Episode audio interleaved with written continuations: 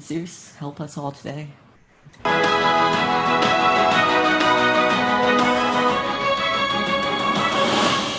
Hey, I'm Eli.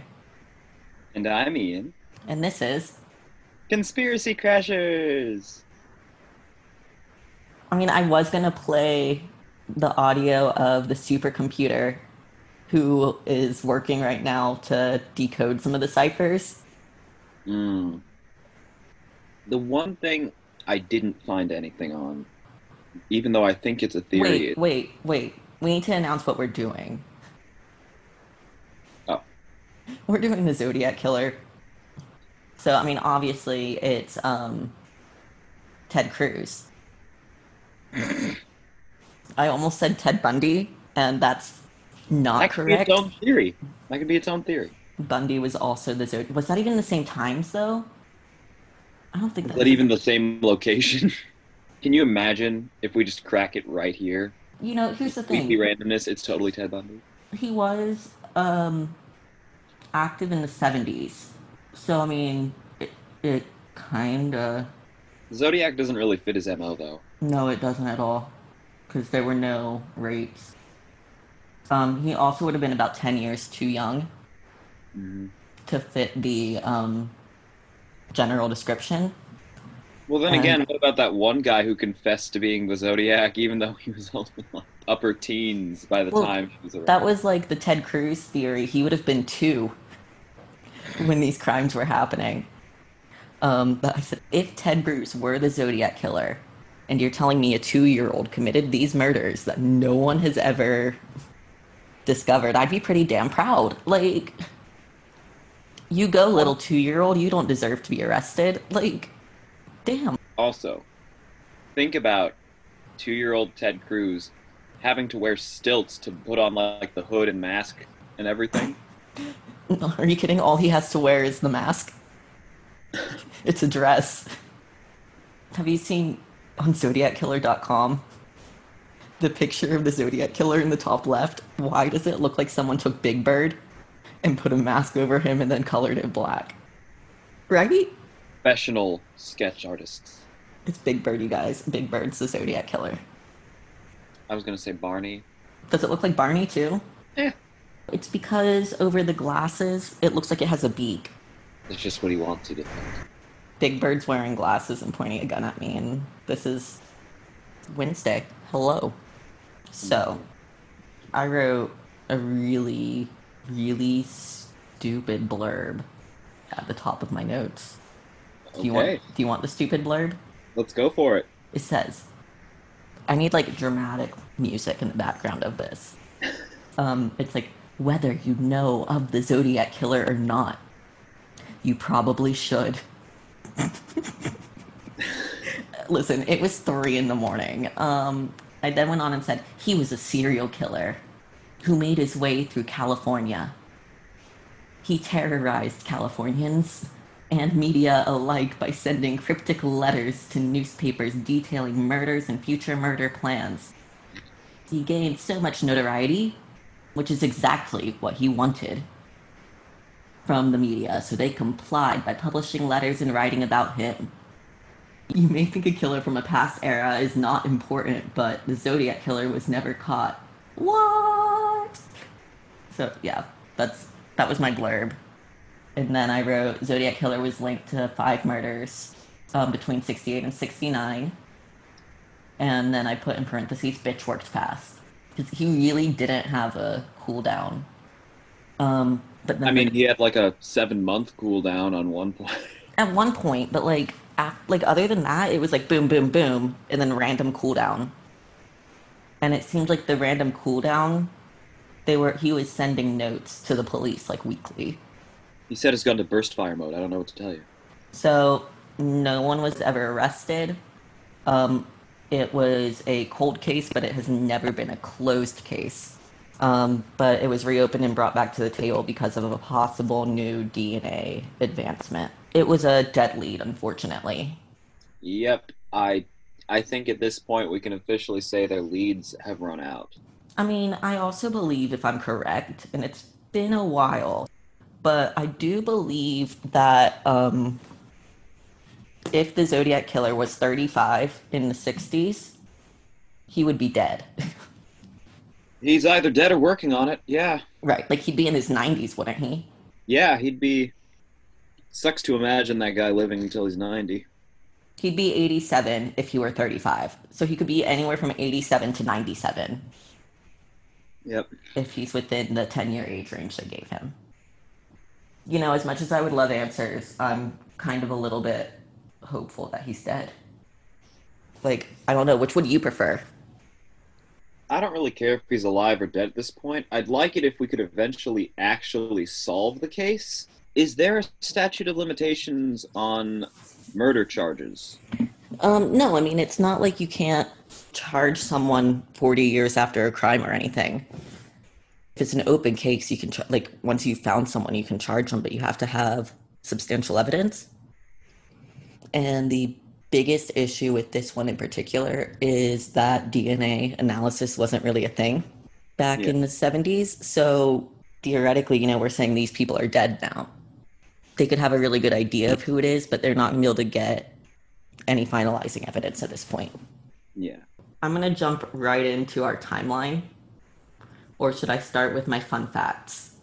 Will the fun facts make sense without the timeline? Probably not. Timeline it is. And the fun facts aren't fun. I did include the murders that are like a possible connection within the five confirmed murders. So we start on June fourth of nineteen sixty-three in Santa Barbara, California, and the crime scene is a shack. And this is a possible connection to the Zodiac Killer. Um, it was Robert Domingos and his fiancée, um, Linda Edwards. They were seniors at Lompoc High School, seventeen, eighteen-ish. They had used senior ditch day to go to the beach together, which is, like, really cute. We're going to take our day off school. We're going to go to the beach. It's going to be really romantic. We're fiancés. We're going to get married. Yay, this is beautiful. Just kidding. They didn't return home. By Wednesday morning, um, Domingo's father went to the beach to search for them because it was weird that they hadn't returned home. And he found their bodies lying together in the remains of a crumbling shack. And now, I'm not even going to go into how the bodies looked yet. I just want to say, who sees the crumbling shack and is like, ah, oh, yes, maybe my missing child is in there? I mean, why do people, why do people go to, you ever been to Arizona and seen those? It's where some Indians literally carved homes into the side of a, of a rock wall. No. You ever seen that? No. No? I'd have to, I'll ask my uh, grandparents, they know more about that. Okay. But um, regardless, like, why do people feel drawn toward old and definitely not safe things? That's true. That's true. But if I were, like, I don't know, if I were on the beach looking for my kids, I wouldn't go, like, there's a falling apart shack. I would be like, they probably drowned. I mean, in in a way it makes some sense. I think that people, I think that even kids are naturally drawn toward shelter Danger. in general if they feel like they're, if if they feel like they're separated and endangered. That's fair. Yeah. Like, if I was in the middle of a forest completely lost, and I was just a little kid, and I saw a house, at least it's vaguely familiar of society. Okay, okay, we're Hansel and Greteling this shit, but, like, okay. I see where you're going. So, he found the bodies in the shack. He just, there were two bodies. There were two dead bodies in a shack. But was there a living one? No. Well, the father. This poor kid, completely off topic, was a missing child never found again. I mean, this child never existed. Um, Damn. It was Timmy with his missing legs. It was just the legs. This All is right. one part of his great adventure. This is where the legs reappeared. Yeah. So um, the victims' bodies um, were bound with rope. Um, some of the rope was fraying where it looked like they were struggling to um, escape. Um, but Robert was shot eleven times and Linda was shot nine, which is why it was very quickly linked as a like homicide um, of like the variety of like not knowing who the killer was versus a like um, homicide of the nature of like lover's rage or anything like that. Um, because if it were lover's rage, theoretically, she wouldn't have been able to shoot her back nice, herself in the back nine times after shooting him eleven times, vice versa. Yeah. They were shot and killed with a twenty-two caliber weapon, and the bodies were dragged to the shack. So, I mean, there, I guess that means there was probably a blood trace that he followed. It wasn't just like an abandoned shack, let's walk in there. Yeah. But um, they were dragged into the shack where they were laid, um, and there was evidence of burns of it from an attempted but failed fire to burn the bodies. Um, now, the main reason there's a connection to it is because the ammo was Winchester Western Super X ammo, which is the same that the Zodiac Killer used. Uh. Um, and he also used a twenty-two caliber. And then it shares a ton of similarities to the Lake Berryessa attack, which we'll get to later. However, in nineteen seventy-two, this case was marked cold in its entirety, but it is still viewed as a possible connection. So that's our very first one. I guess I can't really comment on this until we go to the next murders, but... You can comment, it's okay. The one thing that I, that doesn't really sit right for me about this, I mean, this is a problem I have with the Zodiac killings in general, mm-hmm. but he doesn't really, he doesn't do a good job of finding himself a pattern. No. And the one thing that this is very different from most of the later Zodiac killings is going through the trouble of hiding the bodies. Yeah. I agree. He, I don't, as I recall, I don't think he does that literally with any of his other killings. No. So, I don't know.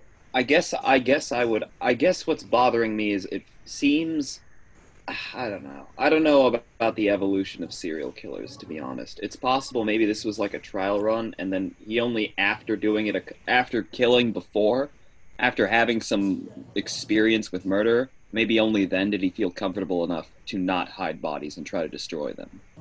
See, I understand what you're saying, but usually an M O is developed so quickly yeah, that it doesn't link right. Like, you're not wrong in saying that that one doesn't really link up the way you think it should. Yeah. It, I it, do think this next possible connection is a lot more likely. So... This one is two years before the first confirmed. Um, October thirtieth, nineteen sixty-six, in Riverside. Um, eighteen-year-old Sherry Josephine Bates was a college student at Riverside City College, um, where her dad was a professor. Um, she left a note in her dad's office that said, "Dad, went to R C C library." Um, he, she didn't return home that night, and um, the next morning he went to the library and found the her Volkswagen Beetle um, abandoned in the library parking lot, and was like, you know, that's weird. So he went to look, and there was um, really close by, found her body lying between two houses. Now, she wasn't hidden. It looked kind of like she stumbled off, tried to get away, and that's where she died, because she was not shot.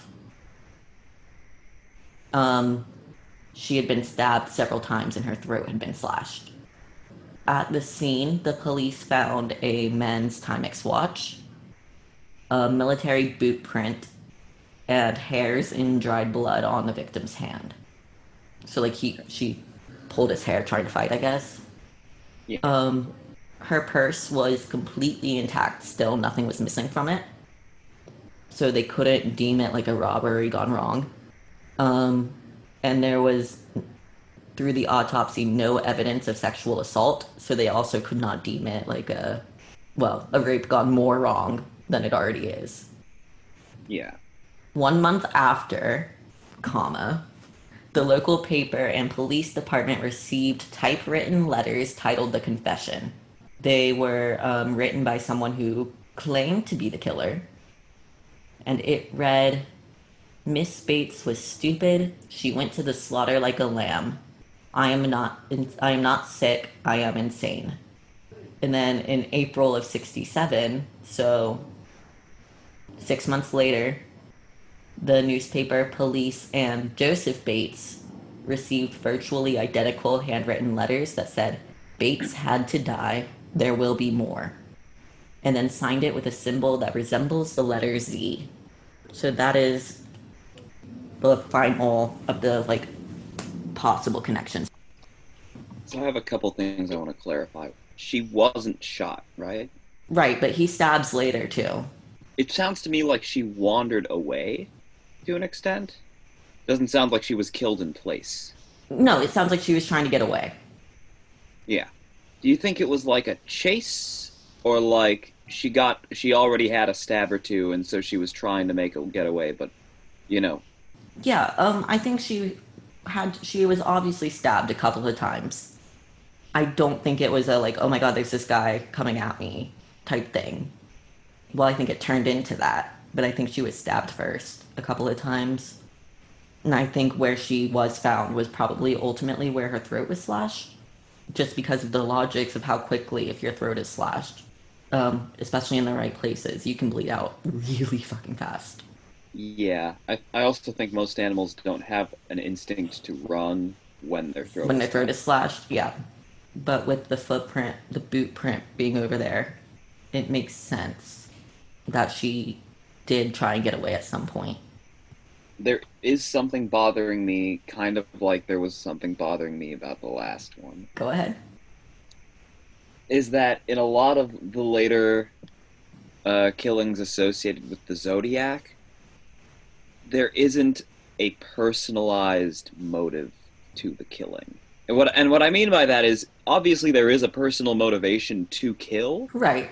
But usually it's not specifically... There's language in the letters of the confession and, and the letters sent out to Bates and the police.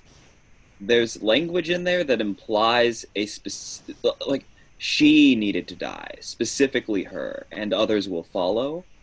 There isn't any other claim in any of the other Zodiac murders that this person, specifically this guy, needed to die. It mm-hmm. was. It seemed more like he just killed whoever gave him the opportunity. Well, now, yes. But this also could be a thing where um he... The two suspects that were, like, definitely in this area at the time, and we'll get into that later, but they were both teachers. So it very well could have been a thing where she just happened to be there, so she was the one that they were going to kill. But they knew her father, or something along those lines. But it does feel a little too close to home. Yeah, I just, even if it was that, if, if that was the case, why send the letter specifically saying she had to die? Yeah. Because most of the others, he just would simply, you know, gloat about having yes. killed someone and no one getting, and no one catching them. So why specifically say she deserved this? She was so stupid for coming here, she needed to die. Doesn't seem to me to match up with anything else the Zodiac Killer does confirm. Okay, that's fair. But then that brings back the, like, that brings back the whole, like, if this was a first killing type thing. Yeah. Well, this it, this is this is the kind of thing where, again, I don't know the evolution of a serial killer. And definitely the Zodiac Killer takes multiple forms and kills in multiple ways throughout his career, and to the extent that not all of them really necessarily correlate beyond the notes we have, which from him specifically saying, yep, that was me. Yeah. You know? Yeah, no, I mean, that makes sense. Um, there doesn't seem to be any pattern. The letters are the only link that I can think of. Because he wrote it with, like, every murder from here on out. Now, if you look at the two letters, the handwriting's the same. Hey, bro. Hey, bro. Awesome bro take. Yeah, man. I hoped you noticed. I got it from Phoenix Fit. Like the bird? No, it's spelled F N X Fit. Fuel for greatness. Oh, yeah, man. You are pretty great. You know, I've totally heard of them. I get my protein powder from them. Dude, bro, you use protein powder? That's why you look so good. Man, thanks, bro. Dude, I'm looking at the website right now. They donate a gallon of clean water to parts of the world that don't have it every time you make a purchase. Wow, bro, that's so beautiful. Just like our romance, dude. I love you, bro. No, I love you, bro. Use the code CRASHER with a capital C for fifteen percent off every purchase at F N X fit dot com.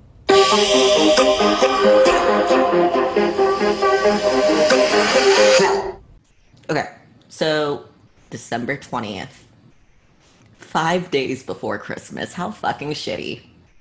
Maybe they were Jewish. I mean, you know, he had to get the killing done early enough that he would still have time to buy presents. Oh, okay. If you're buying your presents five days before Christmas, good luck. The guy's a serial killer. You think he plans ahead for Christmas? I mean, considering we still don't know who the guy is, I think he's probably a planner. I don't know if I... I mean, okay, there's some evidence that he stalks his victims. Some evidence. But not a whole lot of evidence. I, Most of I, it seems like he just gets in and, you know, fucking kills a guy. I think he definitely, like, had to have planned out how he was going to do each crime because there was no D N A evidence from him, no fingerprints until the last one. I mean, clearly the hood implies premeditation. Right. So he obviously is a planner. Uh, you can't deny that he planned this. The letters, like, to an extent, all of it had to have been planned out. I think more planning started happening after the letters were sent. After, like, the first letter, I think more planning okay. became... So that would have been after the second murder. Exactly. Okay, so December twentieth, five days before Christmas, that sucks. In nineteen sixty-eight, in Benicia, I think that's how you say it. So it was high school students Betty Lou Jensen and David Faraday. And they went on their first ever date together, promising to be back home by eleven. What a shitty first date. What are you talking about? It was to die for. I really hate that you did that and I didn't, because, like, that's my thing. Bad jokes are... Can you hear the ice cream truck again? I hear the ice cream truck, yes. Do do do do do do do do. Sometimes I hear that thing at, like, midnight, and, like, all I can think is of the knife truck. There's... Okay, it's in Massachusetts. There's this guy who owns an old ice cream truck that still plays that and drives around to sharpen people's knives. And that's all I could think of. And I'm like, I'm going to get murdered by this fucking knife truck guy.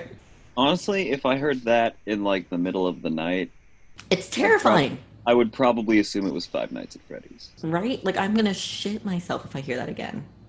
Um, so pretty shitty first date, but it was to die for. The date itself sounded like they were having a pretty good time. Yeah, it went really, really well. And so shortly before eleven, they went to a lover's lane spot along Lake Herman Road. And shortly after eleven, um, another driver parked next to them and then left for a few minutes and then came back. And then...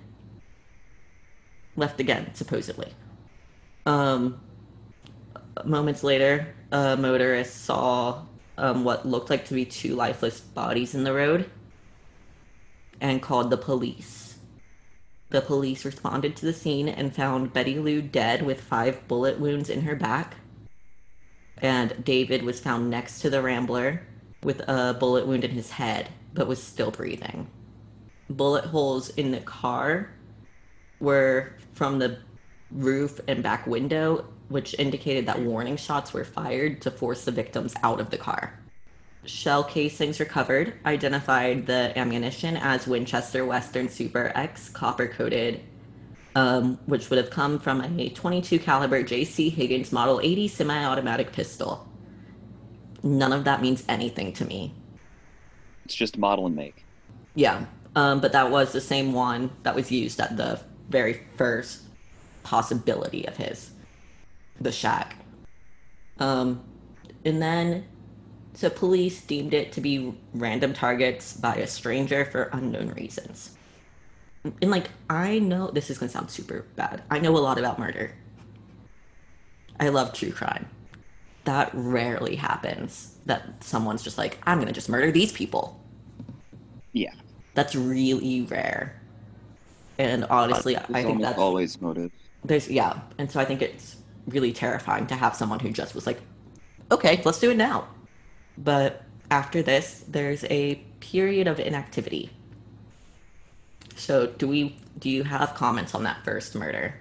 I forget. Is this one of the ones where the guy survived? No. Faraday survived? No. The next one is the first where someone survives. I know I was talking about how I feel like it was only after the letters that the murder really became, in the true sense, you know, planned out. Yeah. Uh, the thing for me that made this one seem like it wasn't planned out was having to do a second drive-by. Yeah. To me, it sounds like the guy drove up. Uh, drove? Drove up. We drove now. It's droovy time. Uh, to me, it sounded like what happened was he was driving through, mm-hmm. and I'm not even sure if you'd expect. Uh, I'm not even sure if he expected to find anyone there. But okay. Then when he did, he decided, you know what? This is a chance. And so then he went to scope out the area to see if anyone else was near enough to notice him, killed them. Then he came back. If he was planning the kill, premeditated fully, that he would have checked the scene before driving up to kill them. There wouldn't have been a need to come a second time. That just makes you look shady. Now, I'm trying to come up with a reason why he would have left, other than, like, to get a weapon. And the only other thing I could come up with was that someone else was there, like a third car. Yeah. And so he was like, well, I'll just leave because they're going to all notice I'm alone and I'll come back in a little bit. Yeah. If you're thinking I mean, about a lover's lane, they probably don't notice someone else coming and going. I suppose so. Theoretically. It's the only murder he makes where he has to do a double take. Mm-hmm. And so to me, that implies it wasn't as well thought out as later killings. There had to have been some planning. The warning shots, like, he definitely knew he wanted them out of the car. Did he, though? Why would you fire warning shots otherwise? Well, think about it. He wanted them out of the car. To kill him. But then shot the one, but then shot the guy in the head as soon as he stepped out. Mm-hmm. Before he had even finished getting out of the car. And then he just shot the girl. Five Why did he out. want them to step out? Maybe he had intentions to steal the car. That wouldn't fit the Zodiac Killer modus operandi either. What motive does he have? He's bored. That's what I'm saying, is that I don't think he'd thought everything. I think he was like, okay, uh, maybe I'll just gain control of the situation. And then he asked them to step out of the car, but then he second-guessed himself and just shot them on instinct. I think at that point, he wanted to kill, wasn't sure how to go about it. Because otherwise, it, it just seems very clumsy. And he gives them orders to step out of the car, which he immediately shoots them for obeying. It, to me, it all seems so rough and unpolished. Oh, I mean, absolutely. And that's... I do want to look into that. I mean, just with the theory, within the theory itself, of if the other two before this were linked. This one is, I mean, it's not his sloppiest. I think his fifth is the sloppiest. Yeah. But um, it does seem quite a bit more sloppy than even this next one. I mean, I think he got off on the fact that they couldn't figure out it was him. It was like, I'm smarter than you are. I can get away with this. I'm better than you. Oh, yeah, totally. That that like, was one hundred percent part of the profile for the Zodiac Killer. So, yeah, but no, due to the sloppy nature of this first one, you could see where it kind of links up with the stabbing. Yeah. And honestly, kind of with the beach also. because we're slowly getting a little more organized. We've got the same gun again, but we're not trying to burn a body. We worked quicker. Stabbing someone didn't work yeah. as well as he wanted. We had to slit their throat. And I mean, the next one, the next murder is also a shooting. And then we have one more stabbing and then another shooting. I'm not going to say that he absolutely couldn't have done the two alleged killings that might have been him. I'm just saying it seems to break away from mainline Zodiac. They don't really match up with how the other killings go. Because there's either stated intention to kill a specific person, or because he goes to the trouble of hiding the bodies. This one at least rings pretty much true. Despite being clumsy, it still makes, you know... This was probably one of the easier ones to pull off in terms of lots of room for error. Mm-hmm. Because it's a lover's lane, there usually is plenty of privacy in a yeah. lover's lane. Confirmed murder number two. Or murder number four, if we're going to attribute these two previous killings to him. Yeah. July fourth, nineteen sixty-nine. So, seven months later. In Valley... How do you say that? Vallejo? Vallejo. Valle- Vallejo. Listen, I like mine better. Vallejo. Okay. Um, at Blue Rock Springs Park. Um, twenty-two-year-old Darlene Ferrin, um, who was a young wife and a young mother, um, picked up her friend Michael McGew. Um, they stopped in the parking lot at Blue Rock Springs Park, and um, another vehicle pulled in around midnight, only to leave again and come back a few minutes later. So that's the second time that he's done that.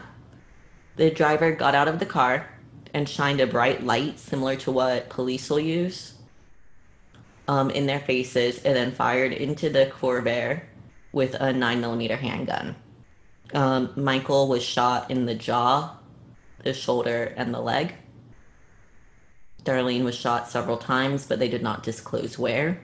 At twelve forty p.m., Vallejo Police Department was called from a phone booth where a man claimed responsibility for this as well as the murder on Lake Herman Road. He um, spoke in a low tone saying, "I want to report a murder. If you will go one mile east on Columbus Parkway, you will find kids in a brown car. They were shot with a nine millimeter Luger. I also killed those kids last year. Goodbye." And then hung up. Darlene died, unfortunately, upon arrival to the hospital, but Michael did survive. Through investigations, they were unable to identify any viable suspects. That was murder number two. I think it's interesting that he likes calling out his weapon of choice. Yeah. I'm not sure necessarily why I find that interesting. It's just, it's something he does consistently. Mm-hmm. It really feels like the previous murders were kind of just like a tacked on part of the confession at the end. It's just like, oh, and those other kids too. Right. Like he gives, he gives so much like evil, like, like, you know, connivingness to this current murder. He's like, yeah. We'll get to the letters in a, just a minute. Yeah. The first four letters, but um, he does go into detail on that first one in those four in those letters. It's not like, I mean, I guess he was at a payphone, so like maybe he just didn't have enough quarters.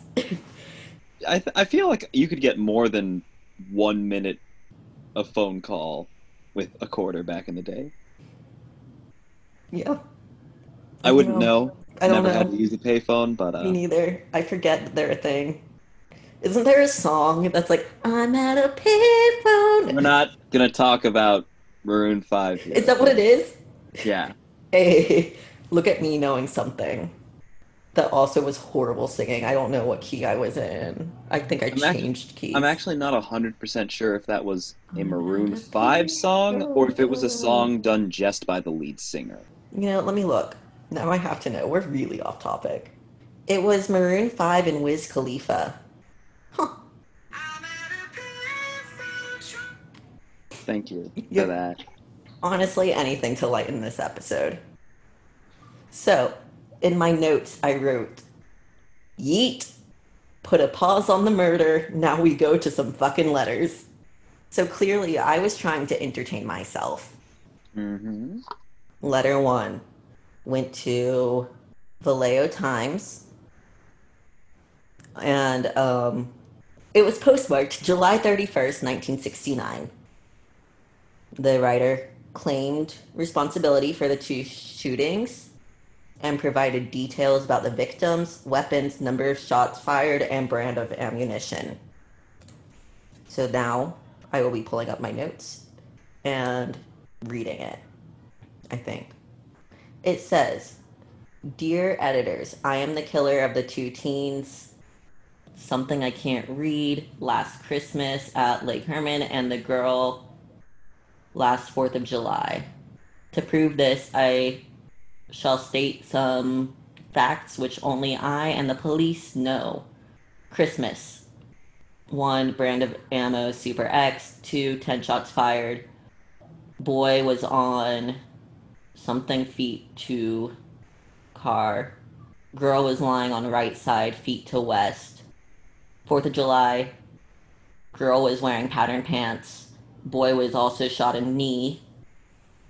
Brand of ammo was Western." So that was the very first one. And the handwriting's awful. The second letter, same day, was given to the San Francisco Chronicle. And it was virtually identical to the one I just read, but it had a third of the cipher. Um, and that says, "Here is a cipher that is part of one. The other two parts are being mailed to the Vallejo Times and the um, San Francisco Examiner. I want you to print this cipher on the front page by Friday afternoon, August first, nineteen sixty-nine. If you do not print this cipher, I will go on a kill rampage Friday night.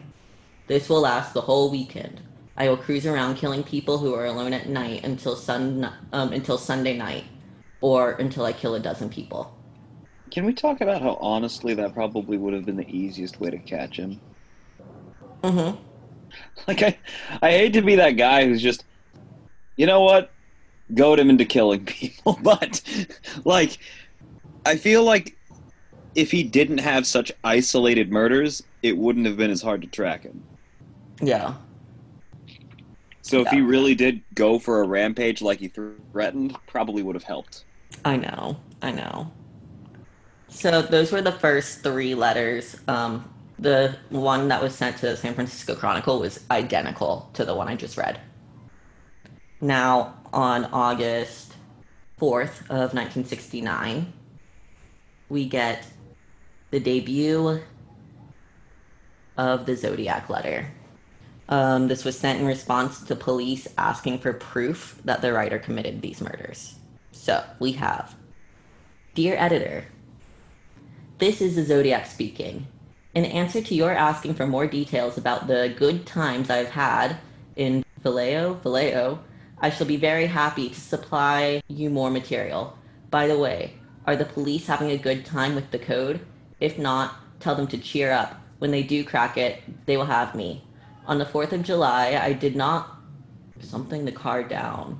Window was rolled down already. The boy was originally sitting in the front seat when I began firing. When I fired the first shot at his head, he leaped backwards at the same time, thus spoiling my aim. He ended up on the back seat then, the floor and back, thrashing very violently with his legs. Um, something, I can't read, it's blurred. I shot him in the knee. I did leave the area of the killing with squealing tires and..." Wow, I really can't read this. Sorry. No, no worries. You get the point. He wrote a letter he was not happy. Hey, bro. Hey, bro. Awesome bro take. Yeah, man. I hoped you noticed. I got it from Phoenix Fit. Like the bird? No, it's spelled F N X Fit. Fuel for greatness. Oh, yeah, man. You are pretty great. You know, I've totally heard of them. I get my protein powder from them. Dude, bro, you use protein powder? That's why you look so good. Man, thanks, bro. Dude, I'm looking at the website right now. They donate a gallon of clean water to parts of the world that don't have it every time you make a purchase. Wow, bro, that's so beautiful. Just like our bromance, dude. I love you, bro. No, I love you, bro. Use the code CRASHER with a capital C for fifteen percent off every purchase at F N X fit dot com.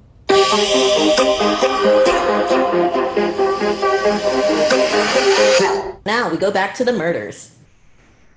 Okay, then. Um, Lake Berryessa, September twenty-seventh, nineteen sixty-nine. And now we get into like a thing where it's like two weeks. Like it gets pretty fast. Um... So, Saturday in late September, college students Brian Hartnell and Celia Shepard were, in my words, chilling on the shore of the lake. Hey Siri, what classifies a shore? Okay, I found this on the web for what classifies a shore. Check it out. According to dictionary dot com, a shore is the land along the edge of a sea, lake, or river. It counts. So, good to know. Um, so a man approached holding a gun and wearing a hooded costume with a white crossed circle stitched over the chest. Um, so he explained that he had just escaped from prison and needed money and a car to escape to Mexico. Now, how close is Mexico from... In general, if you're close to Southern... If you're in, like, Southern California, you're actually not that far from Mexico. To just cross the border into Mexico... Yeah. ...is probably, like... They're only, they're only, you know, six hundred eighty miles away from what is technically the bottom border of the United States. Okay, so it's not super far. No, they're they're what a uh, they're an eleven hour drive, eleven hours, twelve hours. Okay, so they were like, yeah, take the money, take the car, because we don't want to be killed. But then he proceeded to bind the students with pre-cut lengths of plastic clothesline. Then, without warning, after he finished tying them, he plunged a large knife six times into Brian's back, and then stabbed Cecilia ten times as she fought very hard, according to Brian, for her life. Um, the man then walked to Brian's car, used a blue felt tip pen to draw a circle on the door with dates and locations of the murders. Um, this one was September twenty-seventh, sixty-nine, six thirty by knife. Um, at seven forty, a caller called Napa Police Department and reported a double murder. Described Brian's car and directed the police to the scene of the crime, then said, "I'm the one who did it," and hung up. Police traced the call to a payphone near a car wash. Um, Brian did survive this, but Cecilia died two days later in hospital, which, like, I can't imagine the amount of pain she was in. Coming up with this weird pretext that you need to, like, rob these kids of their car and go to Mexico City and tying them up. It's odd that he goes through this much trouble for this particular murder, and then for the others, he just sort of, you know, eh, whatever, you're dead now. That in particular makes this one stick out a lot. It's very um, Bundy-esque to have that motive of, let me make you very comfortable before I kill you. I mean, I'm not... This is kind of the opposite. Let me terrify you into thinking maybe you have a chance only as being, you know, bound as a hostage instead I mean, listen, of literally... I would, like, have handed him the keys and run. Like, I would have tossed the keys in person and run. Like... That's the wise thing to do. Um, I also have to wonder how no one noticed this dude walking around with this fucking hood. Maybe it was like, because I mean, it was only six thirty p m Like, it wasn't. This this one is definitely the most theatrical, but also the, uh, I guess, the most confusing in that sense, that there's so much going on that you're not even sure why it's going on. Yeah, I mean, this whole thing is just really weird, and, like, I love it because it is really weird. It's really weird. Why do you think you decided to write on the car? I think he got bored. I think it was another, I mean, it was another note. It was going to get him back in the media. But then he made the call. Mm-hmm. And he sent another letter afterwards, didn't he? Next letter isn't sent until October thirteenth. Ah, gotcha. So not until after Stein. Yeah. I don't know. Seems seems like an odd choice. I mean, but he does that all the time, from calls to letters to... I mean, it's kind of like just whatever's going to get him the most attention. And since he did have the car, why not? I think he wants to push it as far as he can because he knows he can keep pushing it and they're not going to find him. Like, he wasn't smart about when he did it. Yeah, he just sort of walked up. Yeah. Even if you assume that he only slipped on the hood right before approaching them, did nobody see this dude, like... Maybe he took the hood off. It might have been just a momentary thing. It might have been. But even then, like, was this, like, in an actually secluded area? I don't think so. Because, like, you'd think there'd either be someone on the sidewalk or someone in, like, a building or something nearby who could actually have seen this happen. And, I mean, but, like, also, like, six thirty p m in September, it's still gonna be light out. Like, I'm I'm really baffled by this. I wonder if those guys... This is horrible to say. I wonder if they actually, like, genuinely believed that this guy wearing a hood over his head with a weird circle and cross, I wonder if they really thought this guy was just your standard car robber. Well, he did just escape from prison, so... I, yeah, but even that part, it's like, is that the standard prison attire? Yeah, duh. Do you not? I don't know. I think my first thought, if I were breaking out in prison, would be like, let me get a mask and stitch onto it a crosshair um, before I go kill someone else. Um, but I'm going to tell them I'm going to take their car. The animals have not been cooperating this recording. We have one last confirmed murder. And this one kills me because it's so sloppy. But not as sloppy as the following investigation. I know. Like, if anyone wants to know why the killer wasn't caught, I refer you to exhibit. To literally this. Yeah, no, this really makes me mad. Like, really, really mad. But you see this with a lot of serial killers, too. That, like, their last couple of murders just get real sloppy. And it's partially because they get cocky. Like, I mean... Bundy, for example, because I keep circling back to him because I feel like everyone knows Bundy, fucking was his own lawyer, and they let him go into the law library by himself and he escaped his trial. And when you let them do stuff like that, of course they're going to get cocky and be like, let me try something in public.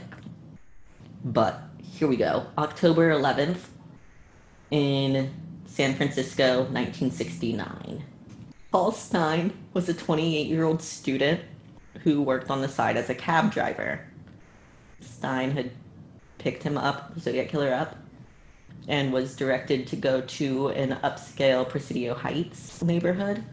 So on the intersection of Washington and Cherry Street, um, the passenger shot Stein in the head, killing him immediately. He removed a piece of the victim's shirt and walked away just before the police arrived. The police radio broadcast mistakenly described the suspect as a black man. So passing officers spoke to and then dismissed a man resembling the correct description. I have so many issues with this. Like, America, get it together. Hmm. There were fingerprints found on the driver's side of the cab, but we don't know if they belong to the killer or... Probably to the driver. Yeah. Um, however, a sketch was produced based on the description provided by witnesses. And originally this was considered just a routine robbery. Um, but what changed it was when the San Francisco Chronicle received an envelope with a letter from the Zodiac. The letter began with, "I am the murderer of the taxi driver," and also contained a blood-stained piece of Stein's shirt. So that's our final definite murder. Now there's one more possible murder and a possible attempted murder. But first we have more letters. Only that I think he started getting confident, which is the only reason why he would... I don't think he would have staged a killing right like that if he hadn't already gotten off on the letters he'd been sending to the police and having them not solve his cipher. I think I think at that point he got cocky, and it wouldn't have worked out in his favor if we hadn't fucked it all up. Yeah. And I think after that, that probably explains why there's, like, so little activity afterwards, is because after that run-in with cops, he was like, oh, shit, maybe we shouldn't try that again. Maybe I went a little too far. To the letters again. This is the Zodiac speaking. Up to the end of October, I have killed seven people. I have grown rather angry with the police for their telling lies about me, so I shall change the way the collecting of slaves. I shall no longer announce to anyone when I commit my murders. They shall look like routine robberies, killings of anger, and a few fake accidents, et cetera. The police shall never catch me because I have been too clever for them. I look like the description, passed out only when I do my thing. The rest of the time I look entirely different. I shall not tell you what my disguise consists of when I kill. As of yet, I have left no fingerprints behind me, contrary to what the police say. In my killings, I wear transparent fingertip guards. All it is is two coats of airplane cement coated on my fingertips. Quite unnoticeable and very effective. My killing tools have been bought something through the mail order outfits before the ban went into effect, except one, and it was bought out of the state. So as you see, the police don't have much to work on. If you wonder why I was wiping the cab down, I was leaving fake clues for the police to run all over town with. As one might say, I gave the cops some busy work to do to keep them happy. I enjoy needling the blue pigs. Hey, blue pig, I was in the park. You were using fire...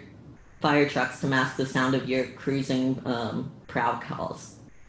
The dogs never come within two blocks of me, and they were to the west, and three was only two. Um, oh, and there was only two groups of barking about ten minutes apart. Um, they went by about one hundred fifty feet away, going from south to northwest. P S Two cops pulled a goof about five minutes after I left the cab.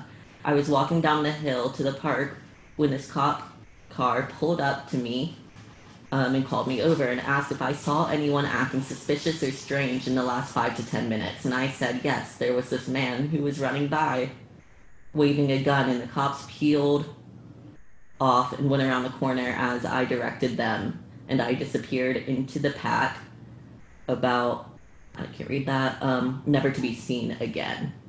Hey, pig, doesn't it rile you up to have, have your nose rubbed in your boo-boos? If you cops think I'm going to take on a bus the way I stated I was, you deserve to have holes in your head.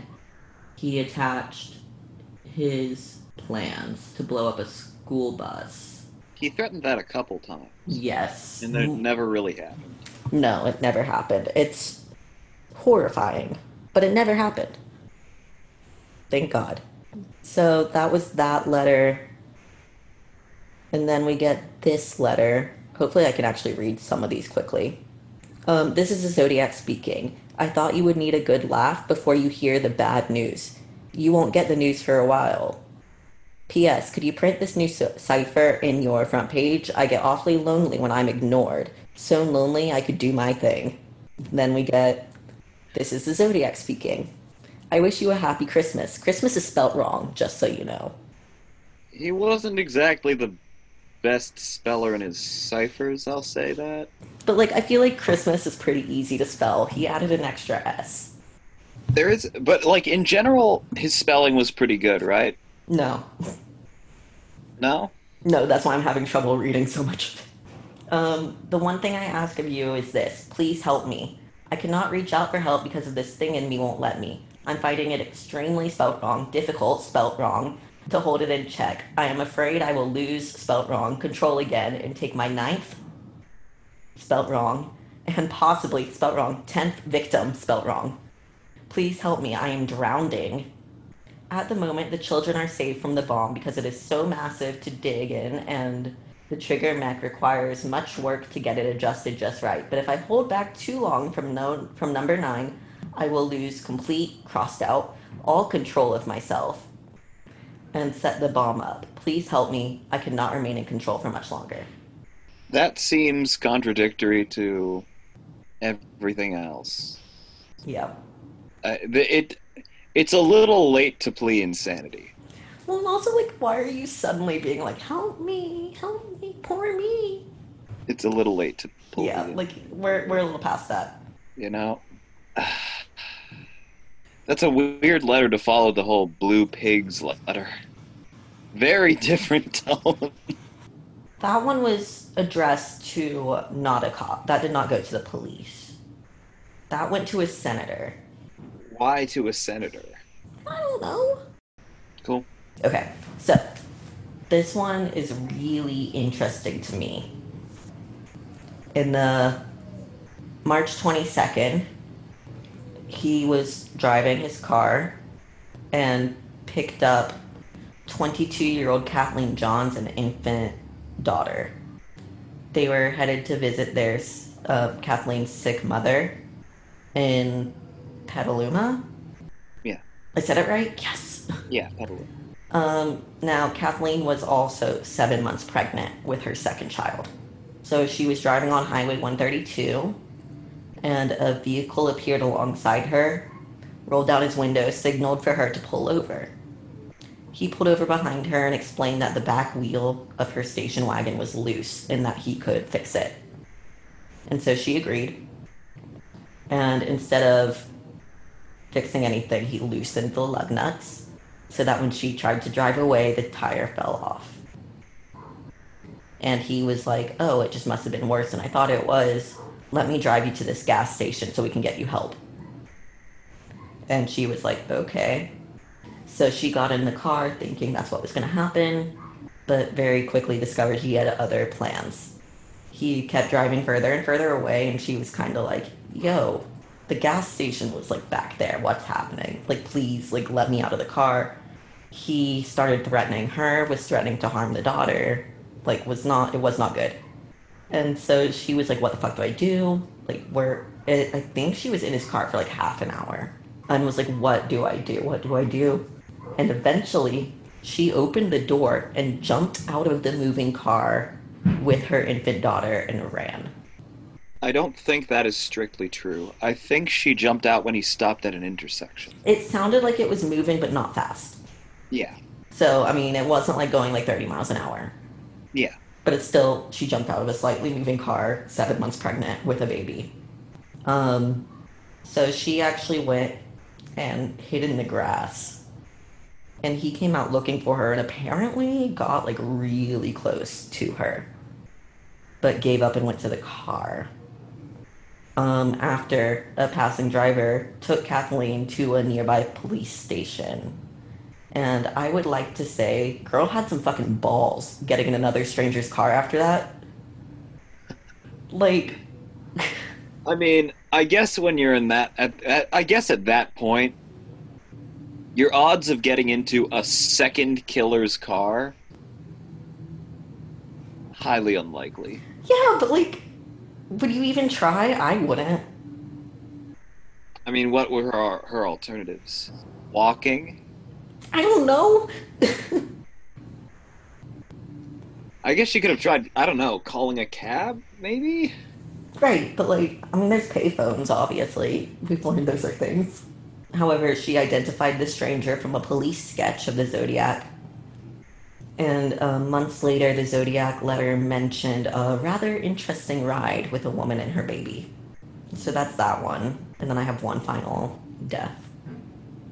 I feel like this one is also kind of weird because it's the only one where he actively tries to... He's not in the same way, but he's essentially moving the body. You know, he's trying to take this woman far away from where her vehicle is and kill her away from where she actually would have been. It, it's like a preemptive way to hide the body. Instead of killing them, then taking the body, you leave their stuff where it is, so they think, okay, her body must be in this area, then you drive her away from it. Kill her there. Mm-hmm. Well, I mean, my only thing would be that, like, because it was on a highway, too many witnesses. But this is after the one... Stein? Yes, thank you. It's after Stein, so he's just done a very public one, so why... Why would that matter all of a sudden, I guess? I mean, we could have been on the money when we said he was scared because the police came literally that close to catching him. Yeah. He literally ran into the police. But then right, so, why write why write the letter to taunt them? Well, on the one hand, he has to keep up his public appearance because his ego demands it. But that okay. doesn't mean but that doesn't mean that, you know, in his actual attempts to murder, he can't decide, maybe I should be more crafty about this next one. Okay, that's fair. So he decides to take her and kill her away from where they'd find her vehicle, which would slow the investigation. Okay. I mean, the loosening the lug nuts thing is kind of smart. This one definitely is premeditated. I'll give you that. It's premeditated? I'm so sorry. Um, it's premeditated in the sense that he definitely wanted to kill. It's not premeditated in the sense of, like, who he was going to kill. Yeah, again, he doesn't have a motive for a specific person, which is why I still think that one was... Too close? This one... Yeah, he knew the method with which he was going to catch. He didn't know which victim it would be, but he had, he'd laid his web. He's gonna catch a fly. Yeah. Okay. So this is the last one that is attributed to him. Um, in Lake Tahoe, September sixth, nineteen seventy. A woman named Donna Lass worked in San Francisco at Letterman General Hospital, um, which was really close to where the Zodiac Killer took the cab driver. Upon moving to Lake Tahoe, she found work as a nurse for Sahara Hotel and Casino. September sixth, Donna vanished sometime after the last entry in her logbook at one fifty a.m. They're so cool. Hmm. So badass, wasting all of that gasoline. I hate that. I, I don't get the point of it. Um, anyways, the, her car was found abandoned near her apartment the next day. Um, some accounts say an unidentified man called Donna's employer and landlord and claimed that she had to leave town due to a family emergency. But um, Donna's family told authorities that there was no emergency. The man was never identified. The body was never found. Now, due to one of the letters that he sent that had an ad for a condominium in Lake Tahoe, phrases like past Lake Tahoe areas and sought victim twelve, it was added to the list of possible Zodiac victims. Maybe. There's not enough information on it. Hey, bro! Hey, bro! Awesome bro take! Yeah, man, I hoped you noticed. I got it from Phoenix Fit. Like the bird? No, it's spelled F N X Fit. Fuel for greatness. Oh, yeah, man! You are pretty great! You know, I've totally heard of them. I get my protein powder from them. Dude, bro, you use protein powder? That's why you look so good. Man, thanks, bro! Dude, I'm looking at the website right now. They donate a gallon of clean water to parts of the world that don't have it, every time you make a purchase. Wow, bro, that's so beautiful. Just like our romance, dude. I love you, bro. No, I love you, bro. Use the code CRASHER with a capital C for fifteen percent off every purchase at f n x fit dot com. I do have an update on the Riverside murders. He found a squeaky toy right outside my door. Amazingness. In nineteen sixty-nine, the Riverside police contacted Northern California investigators with similarities between Bates and some of the Zodiac crimes. Um, Morrill, the documents examiner, determined the Zodiac was responsible for the notes linked to the Bates case. Um, the Riverside connection was revealed by Paul Avery, the reporter for San Francisco Chronicle. Um, the Zodiac sent the letter to the Los Angeles Times, indicating that the killer confirmed the theory that he had killed Bates. The Zodiac wrote, "I do have to give them credit for stumbling across my Riverside activity, but they are only finding the easy ones. There are a hell of a lot more down there." However, Riverside rejected the theory and focused on a jilted former lover of Bates in the nineties. They obtained a sample of the suspect's D N A to compare with D N A taken from the hairs found in the victim's hand in sixty-six. It was not a match. So we've got more letters. This one says, "This is the Zodiac speaking. By the way, have you cracked the last cipher I sent you? My name is," and then it has another like code. "I am mildly curious as to how much money you have on my head now. I hope you do not think that I was the one who wiped out that blue meanie with a bomb at the cop station. Even though I talked about killing school children with one, it just wouldn't do to move in on someone else's territory. But there is more glory in killing a cop than a kid because a cop can shoot back. I've killed ten people to date. It would have been a lot more except that my bus bomb was a dud. I was swamped out by the rain we had a while back." Then he sent a greeting card that says, "Sorry to hear your ass is a dragon." It's a Halloween card, I guess, not a greeting card. Um, and then he wrote, "I hope you enjoy yourselves when I have my blast. Um, if you don't want me to have this blast, you must do two things. Tell everyone about the bus bomb with all the details, and I would like to see some nice Zodiac buttons wandering around town. Everyone else has these buttons like," and then it's like a peace sign. Um... "Well, it would cheer me up considerably if I saw a lot of people wearing my button. Please, no nasty ones. Thank you." Like, does he really think he deserves a commemorative button? I mean, apparently, because that's where we're at, but like... I wonder if he thinks he's like a celebrity where people want to like invite him onto talk shows and he's going to have fan apparel. I, that's really what he seems to think. That's really concerning, isn't it? Delusions of grandeur. Honestly, what was he on, and can I get some? Not for you, Eli, not for you. This one says, um, "This is the Zodiac speaking. I've become very upset with the people of San Fran Bay area. They have not complied with my wishes for them to wear some nice buttons. I promised to punish them if they did not comply by annihilating a full school bus. But now school is out for the summer, so I punished them in another way. I shot a man sitting in a parked car with a thirty-eight. The map coupled with this code will tell you where the bomb is set. You have until next fall to dig it up." And of course, there was no bomb. Yeah. They, ne- they neither found the bomb, nor did any explosions that were unaccounted for happen. There's a very specific letter I'm wanting. I think it's the one that was coded. It was. It was the cipher. It was, "I like killing people because it is so much fun. It is more fun than killing wild game in the forest because man is the most dangerous animal of all. To kill something is the most thrilling experience. It is even better than getting your rocks off with a girl. The best part of it is that when I die, I will be reborn in paradise, and all that I have killed will become my slaves. I will not give you my name because you will try to slow down or stop my collecting of slaves for the afterlife. Yep. This is what we're dealing with.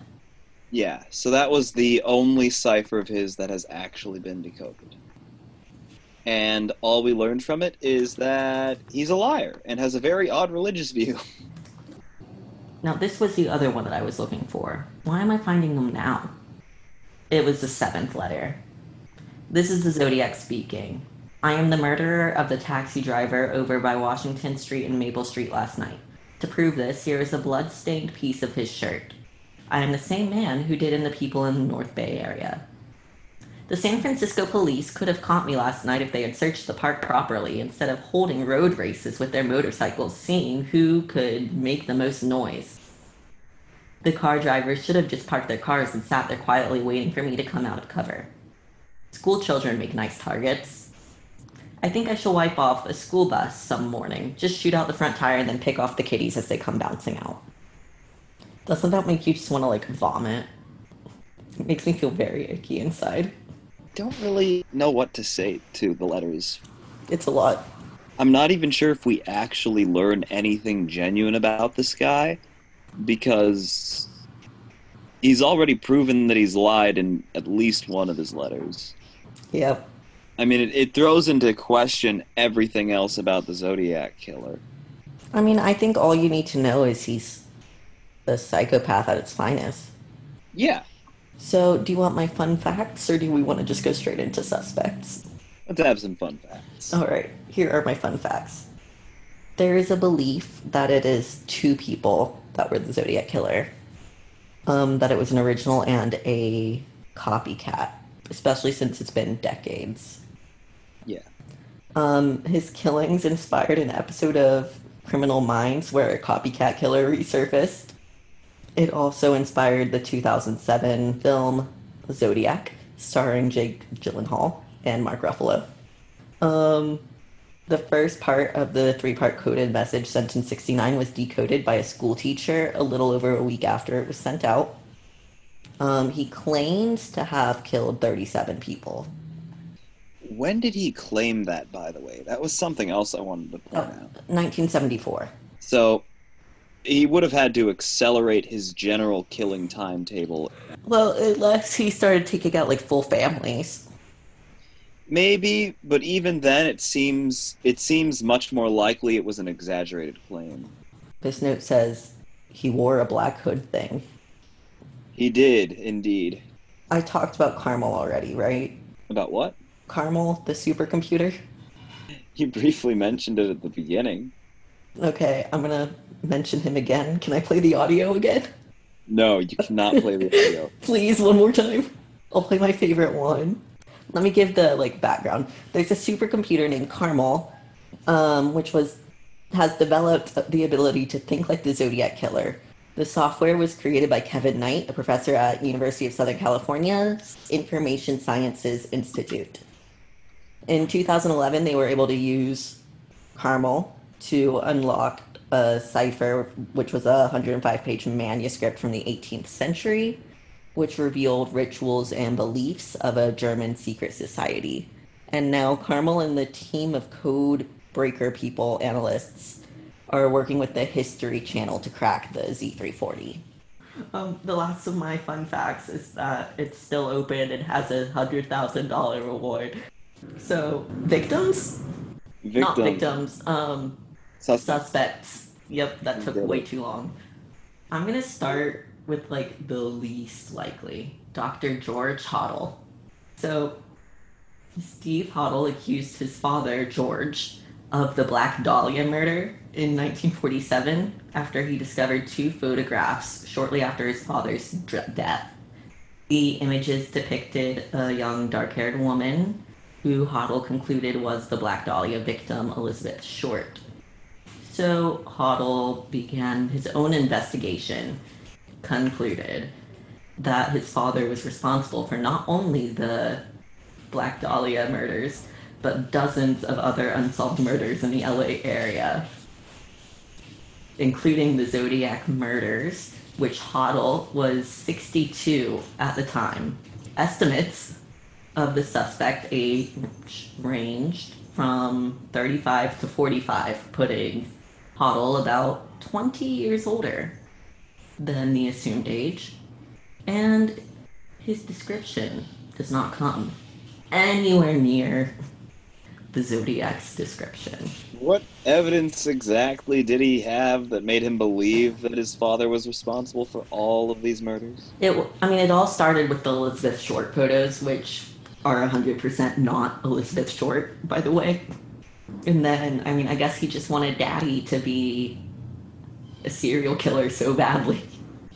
He didn't just want him to be a serial killer. He wanted him to be every serial every serial killer. The serial killer to end all serial killers. He's going to take the blame for the Golden State Killer, Ted Bundy's killings, Ed Kemper, like every ooh, that was loud. Every killer ever. It was this guy. He's immortal. The next one, Richard Marshall, who was born in Texas, nineteen twenty-eight. And had an extreme fascination with electronics and old film.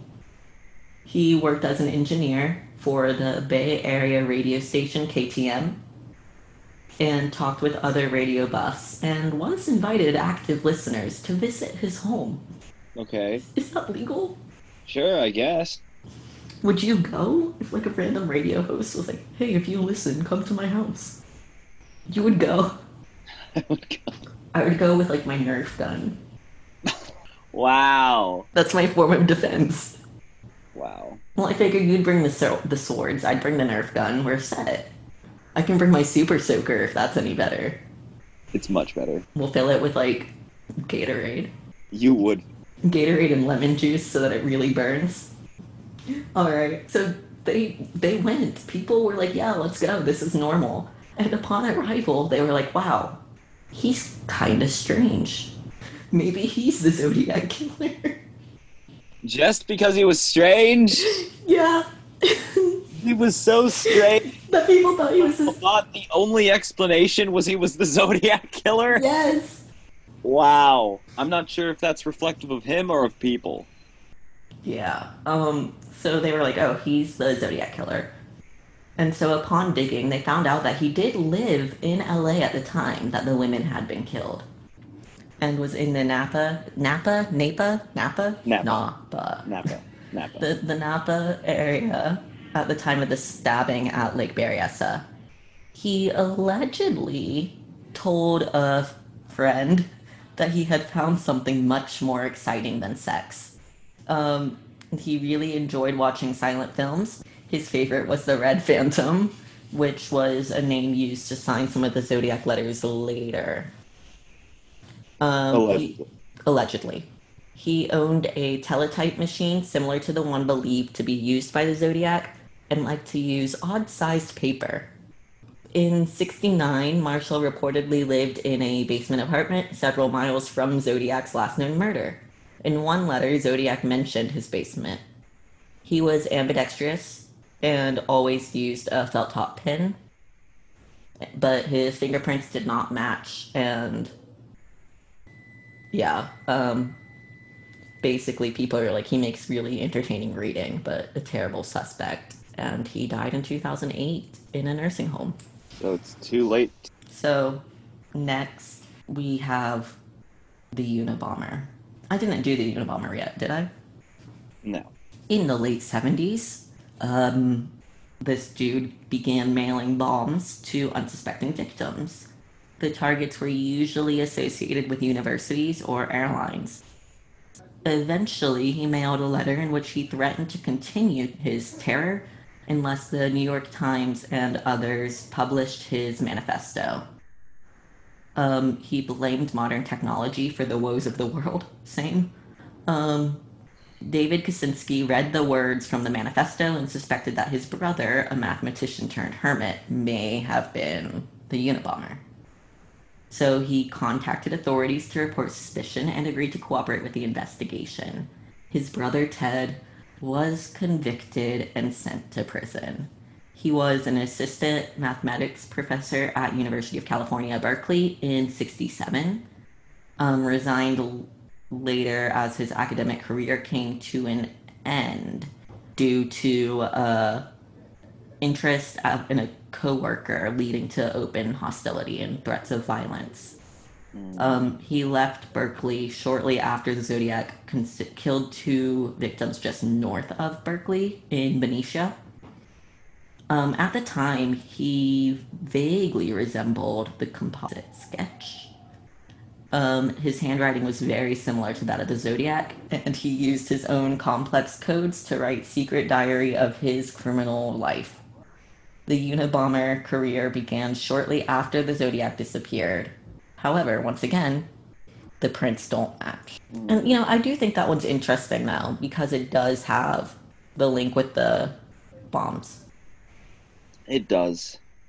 But then again, the bombs were never used by the Zodiac Killer, despite being threatened. Right. And the Unabomber never did anything aside, aside from mailing them.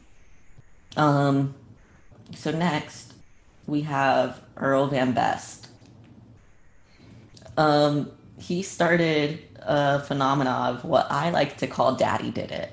I thought that was the last one. Or the, the one, the very first one you did. It was, but this was like... After this one, there were like six other people that came forward as Daddy Did It. Oh, okay. So this one is like what really started the phenomena. I have daddy issues, so now my daddy's a murderer. We love psychological projection. So Earl Van Best, Gary Stewart, his son, um, stepped into the spotlight when he identified his father, Earl Van Best, as the Zodiac Killer. Um, in a book he wrote titled The Most Dangerous Animal of All. He described the search for his biological father, Earl, and his conclusion that the man was also the Zodiac Killer. Um, the issues with his story. There was partial D N A discovered, but it's only partial, meaning it can only be used to exclude a suspect, not confirm. Yeah. Um, D N A tests um, are only conducted on viable suspects who have been implicated on credible evidence. Um, and due to no credible evidence, they did not do a D N A test. Um, Stewart wrote that he conducted twelve years of research and left no doubt to the identity of the Zodiac. Therefore, that in itself should be credible evidence. That's not what credible evidence means. Listen, we can't all be smart. So, at age twenty-eight, now this part is true and I hate it. At age twenty-eight, Best married fourteen-year-old Judy Chandler, um, but was arrested on statutory rape charges and went to prison. Um, articles on them appeared and they called it the ice cream romance because they met in an ice cream parlor. Chandler gave birth to Stewart, Gary Stewart, and rejoined Best after he got out of prison. Later, she took herself and Gary away to escape an abusive relationship with Best. Gary claims to have later seen a T V show about unsolved mysteries and realized Earl resembled the police sketch. Gary claimed that Van Best's name appeared in the Zodiac ciphers, even presented the first cipher and symbols surrounding the word Best. The symbols V and E are substitute for the letters B and E. He indicated that unsolved ciphers that contain thirteen symbols implicates Best because the name Earl Van Best Junior contained thirteen letters. The only direct evidence was from um, the fingerprints that Lieutenant Bob Garrett examined at the last known crime. Garrett stated he couldn't make a positive between possible Zodiac fingers and Best's, but couldn't deny it either. So they provided visual comparison, which showed possible Zodiac fingerprints and Best's fingerprint. Both fingerprints showed what appeared to be a scar. Garrett, however, was re- forced to reverse the Zodiac fingerprint in order to align the scar on the correct side for them to match. So no one actually knows also who that fingerprint came from. We don't know if that was the killer or someone else. And according to Stewart, Van Best killed several humans and escaped justice. And the only remaining evidence is that he somewhat resembles the composite sketch. was reportedly in California during the time, liked Gilbert and Sullivan, had interest in ciphers, and allegedly knew a Satanist and allegedly played music with a murderer, and was an immoral person who may have committed crimes. Sounds airtight to me. You want to say anything about that? Um, I'm not even sure what the Satanist connection is supposed to prove, because there's nothing connecting the Zodiac to Satanism in general.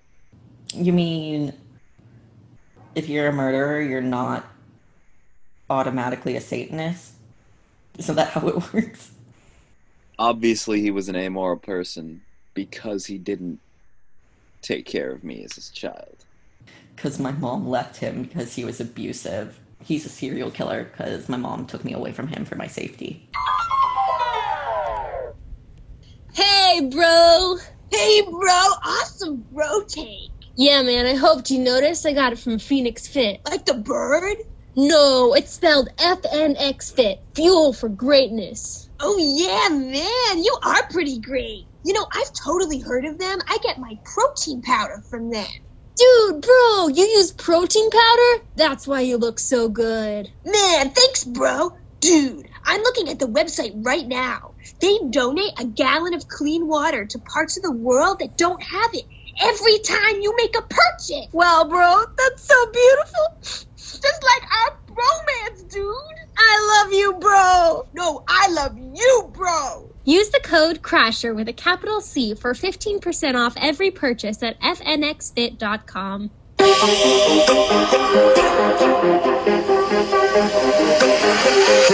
So next, we go to... Ooh, do we do Kane or Allen next?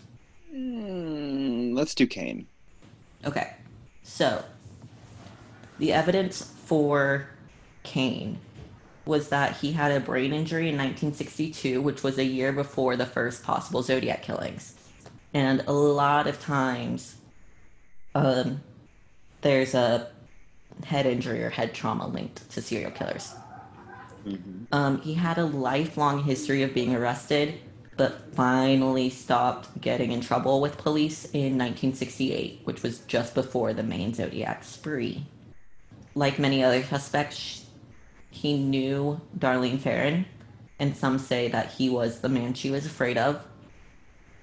In nineteen sixty-nine, he lived in San Francisco, a few blocks from the Stein crime scene. Um, he was the last person seen with Donna Lass before she went missing.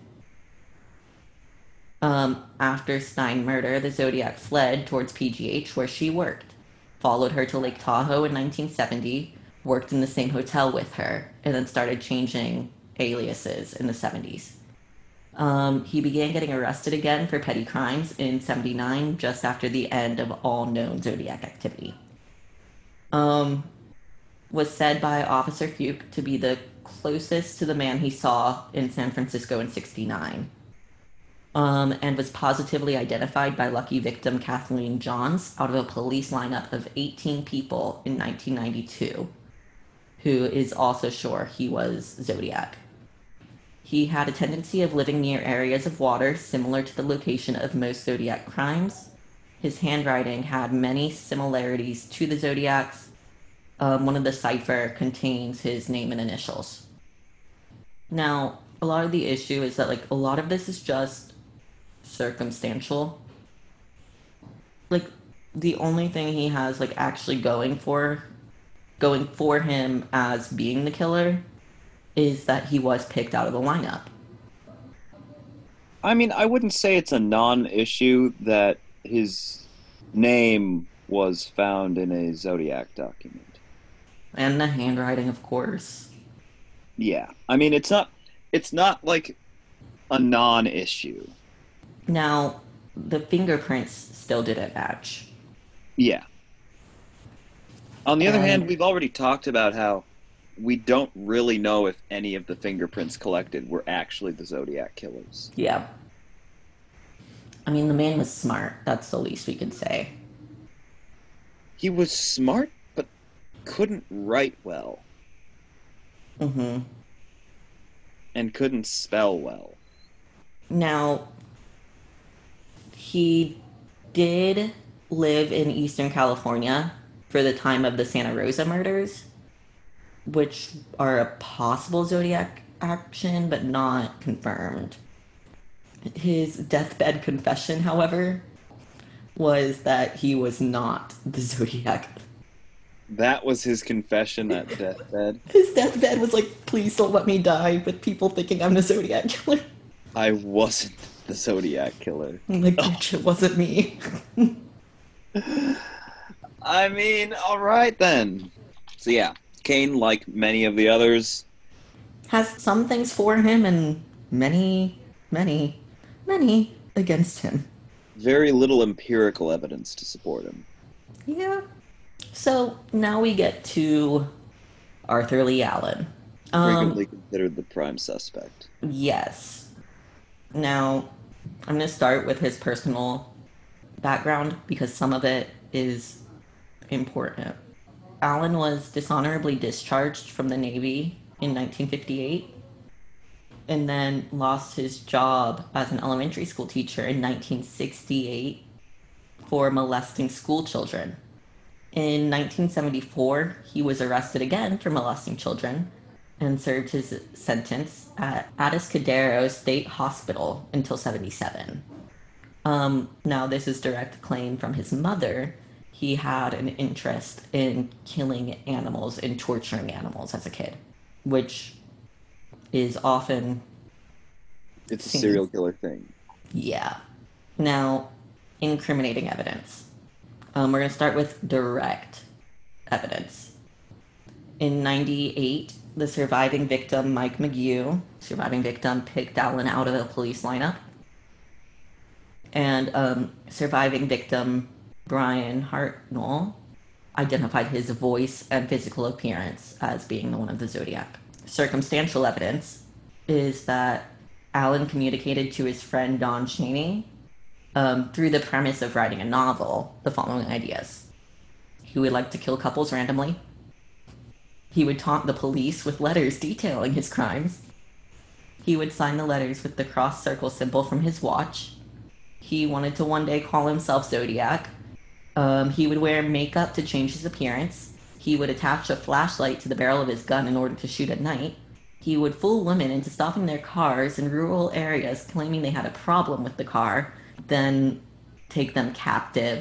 He was born December eighteenth, around the same time the Zodiac told attorney Melvin Belly's housekeeper over the phone that it was his birthday and he needed to kill someone. He lived in Vallejo near the Vallejo, Vallejo, Vallejo near the Blue Rock Springs and Lake Herman Road murders, was allegedly in Riverside the weekend um, Bates was murdered. He later claimed to be in Pomona when he heard of Bates's murder. He took his only sick day on November first, nineteen sixty-six, the day after Bates was murdered. Um, the Vallejo Police Department seized a Royal typewriter with elite type from Allen's home, which is the brand of typewriter used to write the Bates letters. He received a Zodiac watch from his mother in nineteen sixty-seven, according to his brother. Um, Allen communicated to his friend Philip that he was fascinated with the idea of killing people.